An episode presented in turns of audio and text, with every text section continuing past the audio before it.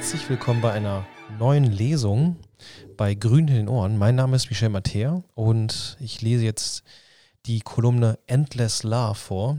Äh, ich habe so ein bisschen überflogen, scheint wohl Trennungsschmerz gewesen zu sein, und zwar das habe ich das geschrieben im Oktober zweitausendacht.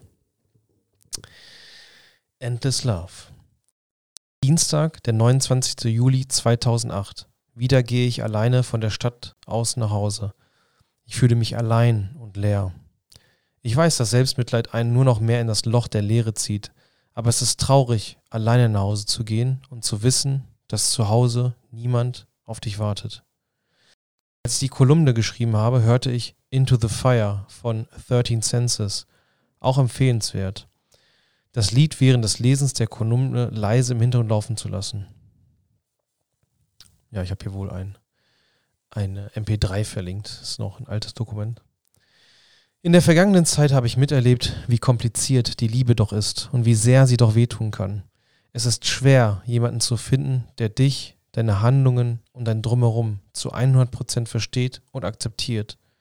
Man mag sich zwar schnell verlieben, jedoch entscheidet danach die Zeit, ob es was fürs Leben ist oder doch nur eine Romanze war. Man sollte auf jeden Fall auf die Bedürfnisse des anderen eingehen und auch selbst immer den Mut haben, eigene Wünsche zu nennen und Missverständnisse aufzuräumen. Einige Menschen sagen, dass zwei sehr unterschiedliche Menschen gut zusammenpassen. Vielleicht nur am Anfang der Beziehung, weil es interess- interessant ist, was der andere macht, doch auf längere Zeit verträgt sich das nicht. Zu wenige Gemeinsamkeiten bringen auf Dauer Langeweile ein, was oft gegenseitig verschwiegen wird. Ich finde es schön, andere Paare zu sehen, die glücklich miteinander leben. Seien es unbekannte Paare auf der Straße, die richtig verliebt aussehen, oder Paare aus dem Freundes- und Bekanntenkreis. Natürlich ist nichts perfekt, aber lieben heißt auch durch schwere Zeiten gehen. Wenn man genau die übersteht, weiß man, dass man sich gegenseitig vollkommen liebt. Und genau das, nee, und genau dann ist ein guter Zeitpunkt gekommen, um die gemeinsame Liebe vor dem Altar zu besiegeln. Früher konnte ich nicht widerstehen, verstehen, warum man geheiratet hat. Man ist für Ewigkeiten gebunden. Klar, man kann sich scheiden lassen, aber sehen wir es mal als ewig heilenden Bund der Liebe und verbringt mit diesem Menschen sein ganzes Leben bis zum Tode. Hier geht es nicht um Steuervorteile oder ähnliches. Aber ich glaube, jetzt weiß ich, warum die Menschen heiraten, weil sie miteinander verdammt glücklich sind und die Hochzeit der Höhepunkt der Liebe ist. Durch den Schwur der ewigen Treue vor dem Altar und oder dem Standesamt kommen sie sich noch näher, kommen sie noch näher zueinander. Vielleicht mag sich das lächerlich anhören, aber ich glaube, ich bin nicht der Einzige, der so lange gebraucht hat, Liebe wirklich zu verstehen. Liebe tut gut, Liebe tut weh. Und wenn sie weh tut, dann richtig. Es fühlt sich an, als ob man ein Messer tief ins Herz bohrt, und immer hinterlässt es im Herzen Spuren, macht jedoch die Zukunft dafür, dafür umso weiser. Man hat schlaflose Nächte, denkt über den anderen nach und fragt sich, was derjenige gerade wohl macht. Tut es ihm auch so weh? In Zeiten von Eifersucht malt man sich leider manchmal viel zu viele Geschichten im Kopf aus. Geschichten, die nur noch mehr wehtun. Den, den Fehler darf man nicht machen. Die Liebe ist eine große Macht, jedoch kann diese Macht auch einem das Herz zerreißen. Liebe ist so mächtig, dass Kriege für sie geführt wurden und auch noch werden. Friedrich Hebbel sagte einst: Über alles hat der Mensch Gewalt, nur nicht über sein Herz. Dem stimme ich zu. Wenn man Emotionen für jemanden entwickelt, kann man sie nicht auf Dauer unterdrücken. Irgendwann muss man sie demjenigen offenbaren. Oft trifft man jedoch nach langer Zeit des Wartens nicht auf die gleichen Gefühle des Gegenüber.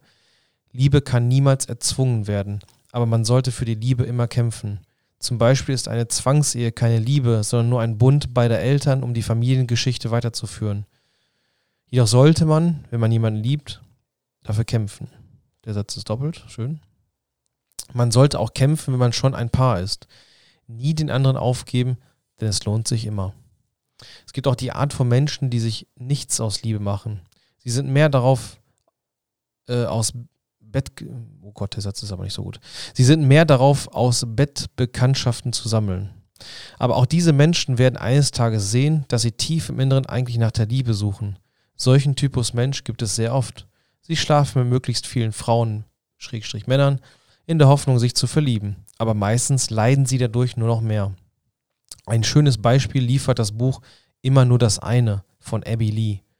Abby Lee ist eine sogenannte Bloggerin. Sie wurde weltberühmt, als sie anfing, anonym ein Online-Tagebuch über ihre sexuellen Erfahrungen zu schreiben.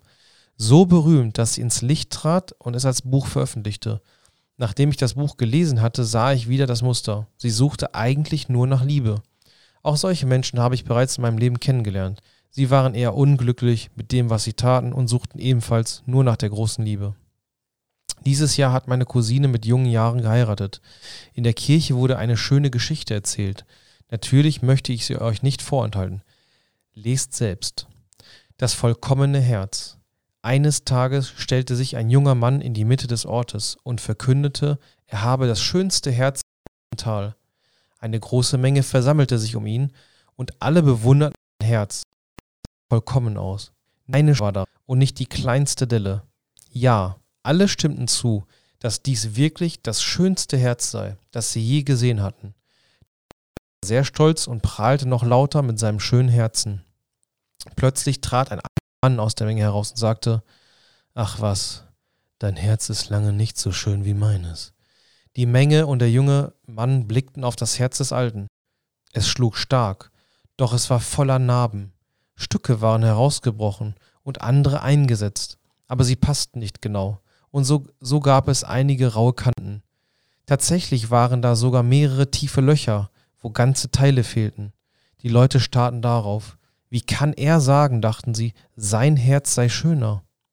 Der junge Mann schaute auf das Herz des Alten, sah seinen Zustand und lachte. »Du machst wohl Witze«, sagte er.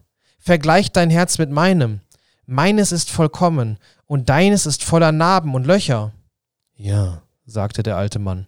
»Dein Herz sieht vollkommen aus, aber ich würde doch niemals mit dir tauschen.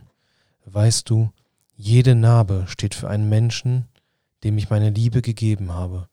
Ich nahm ein Stück von meinem Herzen und gab es ihm. Und oft gab er mir dafür ein Stück von seinem eigenen Herzen, das den leeren Platz in meinem ausfüllte. Aber weil die Stücke nicht genau gleich sind, habe ich ein paar Unebenheiten, die ich in Ehren halte, weil sie mich an die Liebe erinnern, die wir geteilt haben. Manchmal, fuhr er fort, habe ich ein Stück meines Herzens weggegeben und der andere Mensch gab mir kein Stück von seinem zurück. Das sind die Lücken. Liebe zu geben ist immer ein Risiko. Diese Lücken schmerzen, doch sie bleiben offen und erinnern mich an die Liebe, die ich auch für diese Menschen habe. Und ich habe, dass sie mir, und ich hoffe, dass sie mir eines Tages etwas zurückgeben und den leeren Platz füllen, der darauf wartet, äh, der darauf wartet. Siehst du jetzt, fragte der Alte, worin die Schönheit meines Herzens steht? Der junge Mann stand schweigend und Tränen liefen über seine Wangen. Er ging zu dem alten Mann, dann griff er nach seinem perfekten, schönen, jungen Herz und riss ein Teil heraus. Mit zitternden Händen bot er es dem alten Mann. Der alte Mann nahm es und setzte es sein Herz. Dann nahm er ein Stück seines alten, narbigen Herzes und setzte es in die Wunde im Herzen des jungen Mannes. Es passte aber nicht ganz genau, so blieben einige raue Kanten. Der junge Mann schaute auf sein Herz, das nicht mehr vollkommen war, aber doch schöner als je zuvor, weil Liebe aus dem Herzen des alten Mannes hineingeflossen war. Eine schöne Geschichte und doch so wahr. Vor dem Altar wird gesagt, bis der Tod euch scheidet. Ich habe letztens eine Tierdokumentation über Schwäne gesehen. Dort wurde berichtet, dass Schwäne ein Leben lang miteinander leben und dass selbst nach dem Tod eines Partners der andere bis zum Tod alleine bleibt. Wow, das ist wahre Liebe. Ich finde, es gibt viel zu viele negativ wahrgenommene Faktoren, die die Menschen über die Liebe entscheiden lassen, beziehungsweise über die Wahl des Partners. Zu weit weg. Was macht sie beruflich? In was für einer Familie lebt sie? Was werden meine Freunde dazu sagen? Etc. Oft sind es kapitalistische Gründe, aber das ist völliger Irrsinn. Wenn man sich liebt und danach sich solche Fragen stellt, sollte man sich selbst in Frage stellen. Liebe kennt keine Grenzen und geht auch übers, über Gesellschaftsschichten, Geld, Länder und Meere hinaus. Sein eigenes Herz teilt man mit anderen Menschen. Es kann auch manchmal sein, dass jedoch kein Herz bzw. keine Liebe zurückkehrt. Es hinterlässt Schmerzen und Wunden. Nachdem man sich von seinem Liebeschmerz erholt hat, denkt man wieder über die schönen Seiten der Liebe nach und wie schön sie doch sind. Es sind viele schöne Momente, die man gemeinsam erleben kann, sei es zusammen die Wohnung einzurichten, Hobbys zu teilen oder in einer gemeinsamen kalten Winternacht, wenn es draußen schneit, zusammen unter einer Decke zu liegen, um sich zu wärmen. Vielleicht finde ich eines Tages diejenige, die alle Wunden in meinem Herzen schließen wird und mit der ich mein gesamtes Herz teilen kann. In Ewigkeit Liebe. Cause it's a bittersweet